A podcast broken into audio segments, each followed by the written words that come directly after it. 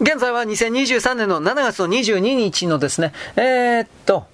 土曜日ですね。土曜日です。あの、ヒトラー、青年期のヒトラーにおけるですね、あの、トゥーレイ協会であるとか、そうしてオカルト神秘学的な集団、そこからですね、生まれ出てきたドイツ労働者とそういうものに入っていったというところなんですが、あの、この中にですね、ドレクスラーとハラーというですね、この労働者党の柱であった、このドイツ労働者党のヒトラーが入党したての時代、最初の頃、ペーペーの頃、ヒトラーとハラーというのは、党の組織をめぐって意見が対立しました。で、トゥーレ協会員であるハラーというのは、党の組織をオカルト秘密結社みたいな感じにしたかった。だけどヒトラーは、ハラーのですね、オカルト思考に同情を示しながらも、しかしそんなものでは勝てない。党を現実的な政治勢力にしたかった。普通の政治政党にしたかった。で、トゥーレ協会というのが唱道するように、つまり唱えるように、友愛組織であった場合、ナチ党を大衆運動に変えるということは無理だったからです。つまり大衆にです、受け入れられるわけがないと分かっていたわけです。で、ヒトラーはですね、このことを理解しており、ハラーの考え方に強く反対していました。で、結局ヒトラーがですね、勝利を収めて、ほどなくハラーというような運動から一切手を引いて、まあ、どっか行っちゃった。党の運命ばかりか、実はこれ世界史の重大な転換点になったわけです。つまりここでヒトラーが前に出てきたということですね。んだ、こんな小さなステップが、天気が、全世界に破壊的な破滅的な影響を及ぼすことになってしまい、向こう25年間、いわゆるさざ波のように世界に広がっていたということは、誰もこの時点で当たり前だけど予想もできませんでした。そしてなおかつ、当時のナチズム的な考え方が今が手を変え、品を変え、ずっと広がって残っているということ。で、差し合ってこの一件というのは身内の反応で、反抗であってもですね、あらゆる敵に、ライバルに打ち勝つというヒトラーのですね、伝説的な意志力の一つの表れであります。どのようなものも自分の野望を打ち砕くのは許さないということですね。第一次大戦直後の時代のドイツの社会において極めて厄介な問題がありました。それは、ドイツ軍、軍ですよ。ドイツ軍の少なくとも本当に一部の勢力が政治化していったということ。とりわけバイエルンがそうであった。第7軍地区司令部が一番露骨な秘密政治活動を行っていました。軍の中立を破る明白な事例を挙げれば何かあるかというと、義勇兵団にドイツ陸軍の補給品を与えたということ。自由主義、社会主義、共産主義の支持者たちを計画的体系的に威圧したということ。時にはですね、残虐な政治的暗殺行為もやりました。彼らが暗殺した人物は、つまり正規軍にもあるか、あるにもかかわらず暗殺などをした。彼らが暗殺した人物によっては休戦協定に署名したマテウス・エルツベルガー。これユダヤ人の外務大臣でですね、対戦中大いに活躍したワルタ・ラーテナウ。この二人。他にもいるんですが、外務大臣の殺害まで罪に問われないとなったとすれば、ドイツの法的体系が、法秩序が壊滅状態にあるのだというのは誰の目にも明らかなわけです。この暴力と暗殺のムードの中にヒトラーが足を踏み込んじゃった。で、ほどなくしてヒトラーというのはエルンスト・レーム対の注目を引いたわけです。対キャプテンですね。卓越した軍人でした、彼は。エネルギーと意志に溢れたレーム隊は、戦争を愛して、ドイツが休戦協定に調印した時は涙を流した人物です。レームは、正式な部下の他には、ほぼ1万人の私軍、施設軍を訓練していました。民間人を嫌悪して、戦争こそ人を生かす道と考えていました。当然なのですけれども、社民党政権打倒にレームは燃えていた。まあ、あれですあの、ヘルシングに出てくる大佐みたいな人ですね。レームはバイエルン軍と義勇兵団の連絡将校になりました。で、ヒトラーに強い印象を受けて彼に倣って労働者党に入党した。また、バイエルン軍から資金を横流しして、党が新聞社を持てるようにしました。レームは確かにヒトラーは立派な演説家で、国家主義プログラムの太鼓叩きと見たけれど、と同時にヒトラーに丸ごと支配されることはなかった数少ない同志たちは洗脳されなかった。友が道を外れていると思えば即座に異を唱える方でありました。レーム隊はね。で、多くの意味合いにおいてヒトラーの成功は誰にも増して、レーム隊のおかげです。隊のそうした忠誠が本来の総統命令による暗殺、あこれによって報いられるとは多分ヒトラー自身も思いも及ばなかったということ。あの、これ長いナイフの夜事件というのがありまして、最終的にはこうレーム隊は粛清されます。で、レームには自分が友人と考えていた男にね、ヒトラーに対して裏切りの気持ちは基本的にはなかったわけです。レム隊というのは、軍の資金で党を、労働者党を援助しただけではなくて、義勇兵団の兵士を募集したり、時には正規兵を密かにナチ党の万兵にガードマンに使うこともありました。バイエルン軍同様、バイエルン政府及びミュンヘン警察の顔ぶれの、顔ぶれの多くは、ナチ党の支持者、少なくとも同調者、シンパであります。当の初期の大成功の原因というのはもっぱらエッカルト、レイム、そしてヒトラーにありました。レイムもエッカルトも正しいものの導きさえあればナチ党に政治的な未来があることを知ったわけです。ただレイムはエッカルトとは違ってヒトラーがその適任者だと心から思ったことはありません。エッカルトはレームトとは違い、祖国に栄光を取り戻し、国内に精神の大変革をもたらす政治指導者にとどまらぬドイツの救世主を求めていました。ただ、残念ながらエッカルトの得意な精神主義は、より魅力的な精神主義の提唱というよりも黒魔術だとか悪魔崇拝によるものだったということ。ヒトラーを見出す前、エッカルトはアンチ、ユダヤ主義者の2人のロシア人、これは元の将軍ですね。これと一緒に定期的に高齢会を催していました。まあ、つまり幽霊をですね、えー、現地、うん、下ろすというか、エクトプラズム的なとか、イタコ的な、そういうやつですね。彼らの目的は新しいドイツの救世主を見つけることにありました。霊媒に選ばれた、選ばれた農夫は、農業主婦ですね、農夫は、バギナから亡霊を取り出すことができた。外国語などまるで知らないのに異国の言葉で長々とおしゃべりすることもできた。エッカルトの協力者で、やがて、アルフレッド・ローゼンベルグという人物が出てきますが、この高齢会などを利用して、目視録の獣を呼び出したとされます。目視録の獣というのは、ヨハネの目視録によってですね、この出現が予言されている悪魔の化身です。ハルマゲドンの前に現れて3年半の間、世界を支配して、やがて世界を破滅に導くとされております。反キリストと同じです。しかしこれはいわゆるあっちのあの世の勢力的なものがですね、なんというか、それを名乗った、語っただけという見方も必要です。私は3年半のですね、悪魔のといったらどうしても民主党のことを考えてしまうんですが、これはまあ置いといてです。ある会合においてはですね、ローゼンベルグは、運命の槍の次の持ち主がドイツの新しい指導者になると、まあ、このように、えー、なんていうか、ミコトノリっていうんですが、ミコトノリは違いますね。まあ、とりあえず、えー、霊媒者に言われたというかですね、運命の槍というのはキリストの脇腹をついた槍と言われておりまして、あのー、ロンギヌスか、ロンギヌスの槍ですね。ウィーンの・ハプスブルグ法を持つ官に所蔵されていたんですが、重大な歴史的、オカルト的意味合いを持つとして、これは尊重されていました。また、槍の所有者というのは祖国を激しい戦争に導いて、ドイツの国威を発揚するけれど、そこからは国は没落するとも、うん、まあ、なんていうか、戦断、戦断という占うということなんですが、占って断定されたということを戦断と言います。で、この救世主というのは僕、ごく身近にいると。で、その名はヒトラーという、こういう予言が出たわけです。これがだからもういかにももう全体的に作られたような話でわかりますよね。でも信じられません。ヒトラーについてはさらに信じがたい予言が実はありました。それは、元のドイツ軍司令官、フォン・モルトケ。聞いたことありますね。モルトケによって、1916年に下記記された予言であります。それは何かトランス状態の中でモルトケはドイツの未来の指導者としてヒトラーの名前を挙げています。当時ヒトラーというのは戦部戦線の取るに至らない無名の兵士に過ぎません。この誰も知らないんです、はっきり言って。だけど、さらにモルトケは、モルトケ将軍は、チェンバレンが新しいドイツの指導者としてヒトラーを真っ先に歓迎する人物になると予言しています。まあ結局ですね、人生の若い時代から、彼の青年時代からヒトラーとその仲間の周辺たちはみんなオカルティズムに染まってました。で、さらに後年晩年のヒトラーの魔術政治への逸脱。はっきり脱線。この魔術政治というものが戦争の軍事プランまで支配するようになったんですけれど、このルーツが根源が彼の青年時代にあったということは、これは間違いのない事実なのであります。よろしく、ごきげんよう。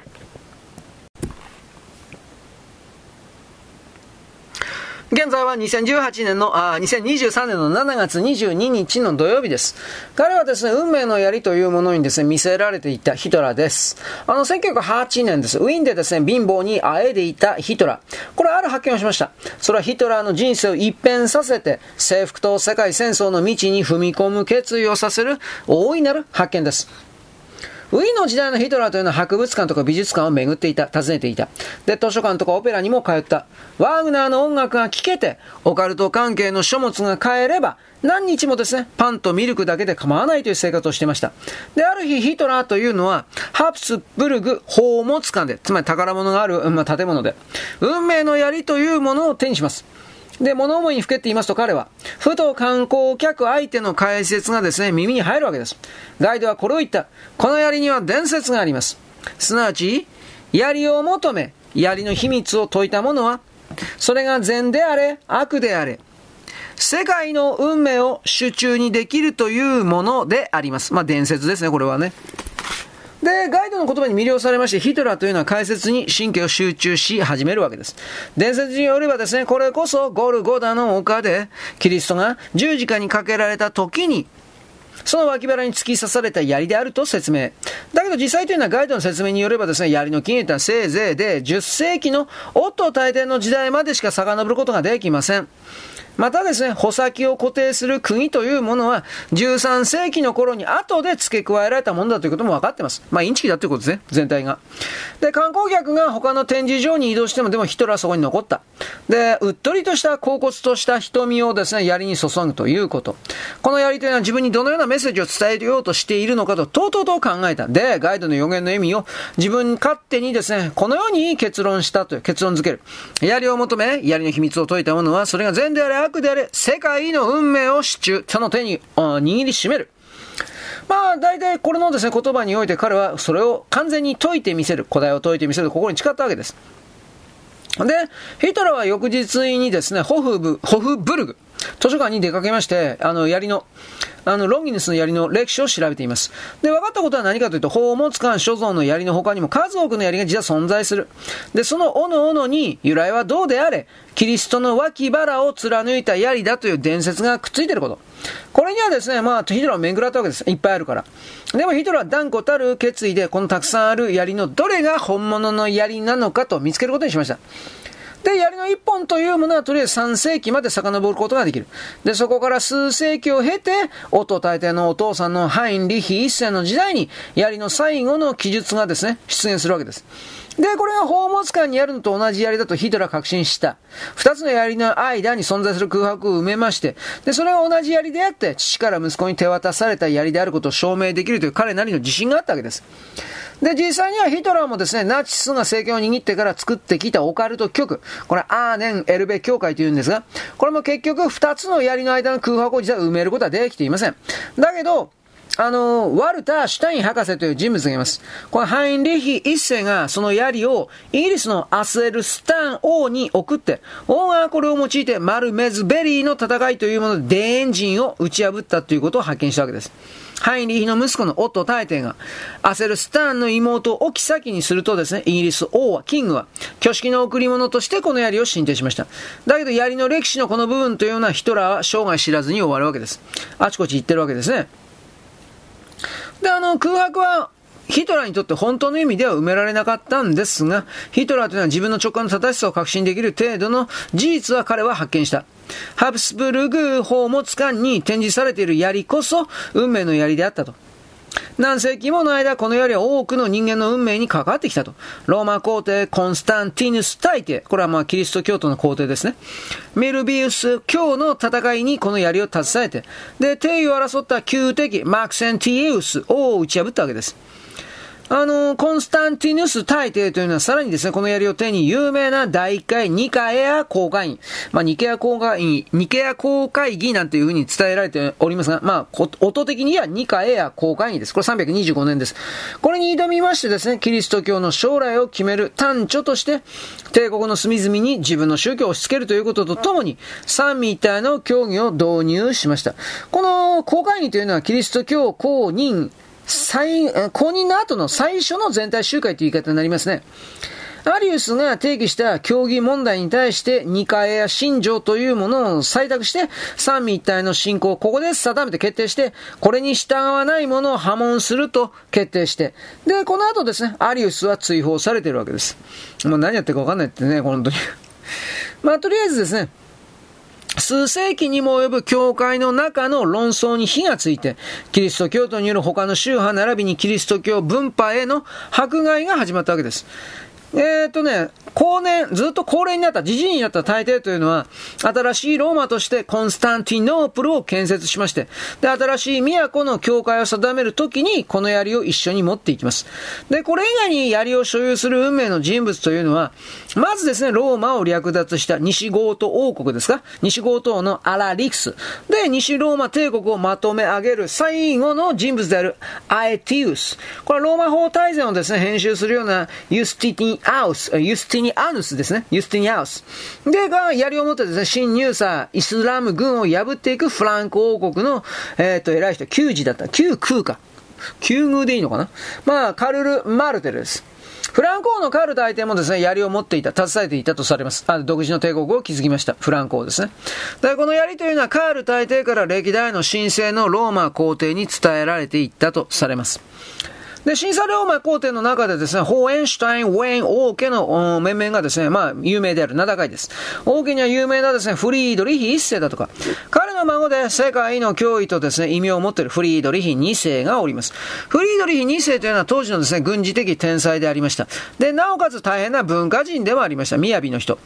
宮廷歌人たちのパトロンでもあります。で、おまけにですね、自分も並々ならぬ才能の詩人で、ポエマ、詩人であって音楽家であり、あまりにも多彩、芸が多彩で、とても一人の人間とは思えずに、全人類の縮図ない、縮図のような人物というふうに評価されています。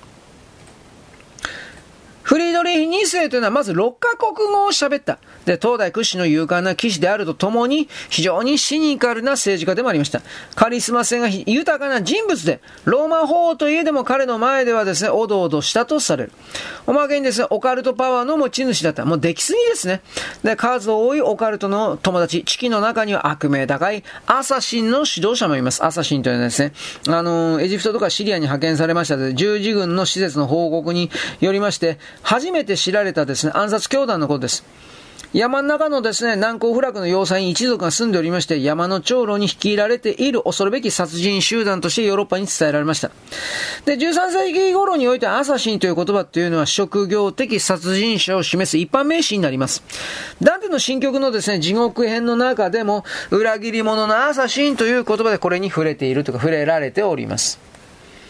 で、ヒトラーのですね、英雄フリードリヒ2世が演じた数々の武勇にもまして、特に重要だと思われるのはその槍がですね、チェートン騎士団、中東騎士団、ドイツ騎士団、形成のきっかけになっていったということ。SS、これはナチス親衛隊ですね。やがてこの騎士団を手本に SS、ナチス親衛隊というものが形作られていったわけです。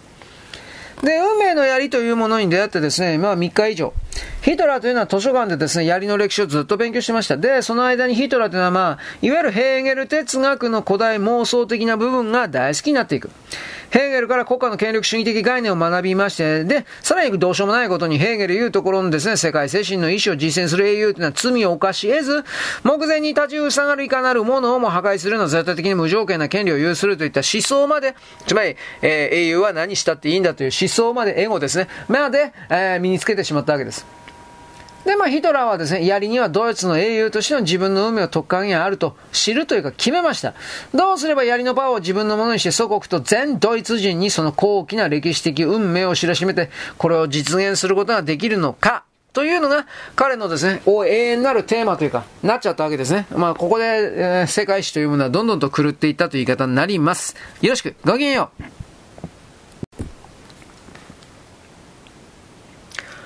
現在は2023年の7月22日のですね、土曜日であります。ヒトラーがですね、青年期において、まあ中年期に差し掛かりますが、いわゆるロンギヌスの槍というものに非常に引き付けられて、そして自分自身が英雄になるということを含めてですね、なんかのロンギヌスの槍的なものが持っている過去から、えー、引っ張ってきたような英雄譚というか、いろいろなカリスマ的な何か、つまりあの、たった一人の人間が大多数の人間をですね、奴隷のようにですね、使ってもいいのだ的な英雄には許されるのだ、みたいな、まあいろいろですね、相当間違った概念をですね、この辺りの時期で、え獲得しつつあったということなんですけれども、あの、とりあえずその、なんだっけ、宝物伝というものに関してですね、槍をですね、ずっと調べていた。3日調べて4日目になりますね、ハプスブルグ宝物館に戻ったわけですが、で、運命の槍とですね、向かい合ってですね、で、これ、ずっとね、3年間以上ですね、同じ訪問、ハプスブルグ宝物館をですね、行ったり来たりというかですね、この槍の前をですね、えー、ずっと立つというようなヒトラーというものが目撃されているというか、なんかそんな感じです。で、まあ、とりあえずですね、彼は槍から奇妙なパワー的なものをですね、感じる、発するのを感じていたというふうに思うんですけれども、このあたりは自分自身で言ってるわけですね。で、槍を見ているうちにトランス状態に陥ったとか、なんかいろいろ言っています。本人、だ書いてるんですよ、これ。なんだったかなこれ我が闘争ではなかったと思うけど、いろいろ書いております。ヒトラーは自分の言葉によれば、私は槍を取り巻く力強い存在を意識するようになった。人生の中でごくたまに偉大な運命が待ち構えていると感じるとき、内面で対決するいつものあのいい風に満ちた存在だ。まあまあ、真実をですね、勝手に彼が模索した末にヒトラーはですね、悟ったわけですよ、呆然と。つまり、槍というのは単なる武具である以上にヒトラー自身が、彼が言うところによれば、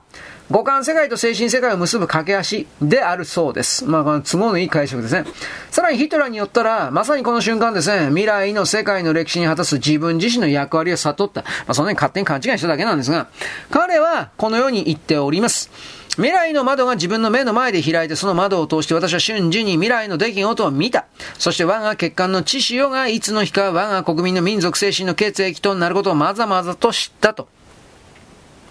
まあ、神秘的な紅葉をですね、得たわけです。また彼のですね、人生でも本当に短い瞬間、極めて稀な謙虚な気持ちでですね、宝物館を後にする。で、そのですね、日常生活の現実である惨めさと貧困の世界に戻っていったわけです。これが現実ですね。ところが心の中は自分が英雄になるのだ、みたいな形、夢のような運命で燃え上がっていた。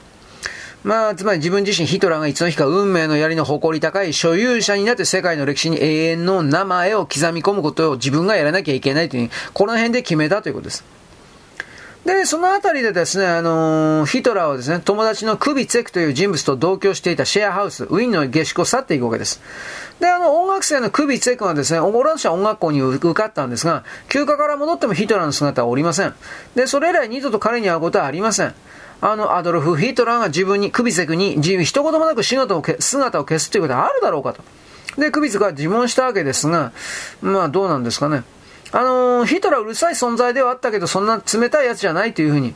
後年ですね、ヒトラーがドイツの支配者になった時に、クビセクというのは青春時代の交友録の中でそのように認めていたという。で、彼はですね、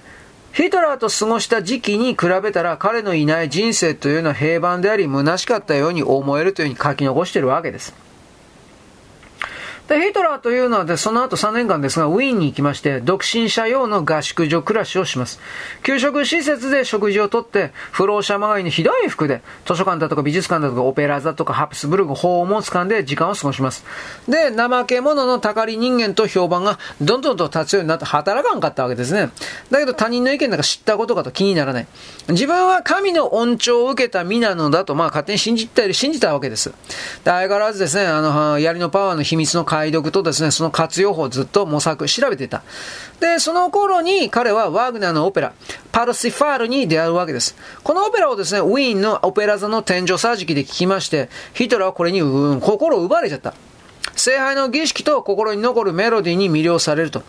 で、聖杯騎士団のですね、自世の誓いとですね、謙遜と思いやりという、これには、あの、剣を覚えています。なぜかといえば、ユダヤ人のキリストという名詞に従って、斧がアーリア人の血を汚す、取りに足らない騎士団に感動する理由は私には少しもない。魔王、クリングゾールこそ素晴らしい人物だ。だんだんと心がですね、歪んできたわけです。で、ヒトラーがですね、正当作者、つまり虚勢者で政治的暴君であるこのクリングゾールに惹かれたという事実においては、後年ですね、アウシュビッツであるとか、トレブリンカ強制収容所だとか、まあ、ナチス体制の恐怖の博物館に来るここで展開されるイデオロギーのルーツ、これが大体ここにあるということがわかるわけです。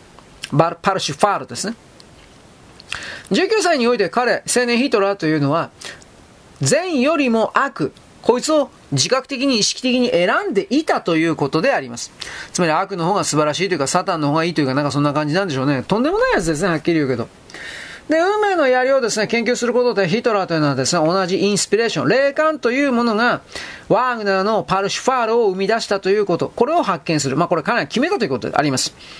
ワグナーもですね、オペラの計画を抱いておりまして、長い時間ハプスブルク宝物館の運命の槍の研究をやっていた人なんですね、実のことを言えば。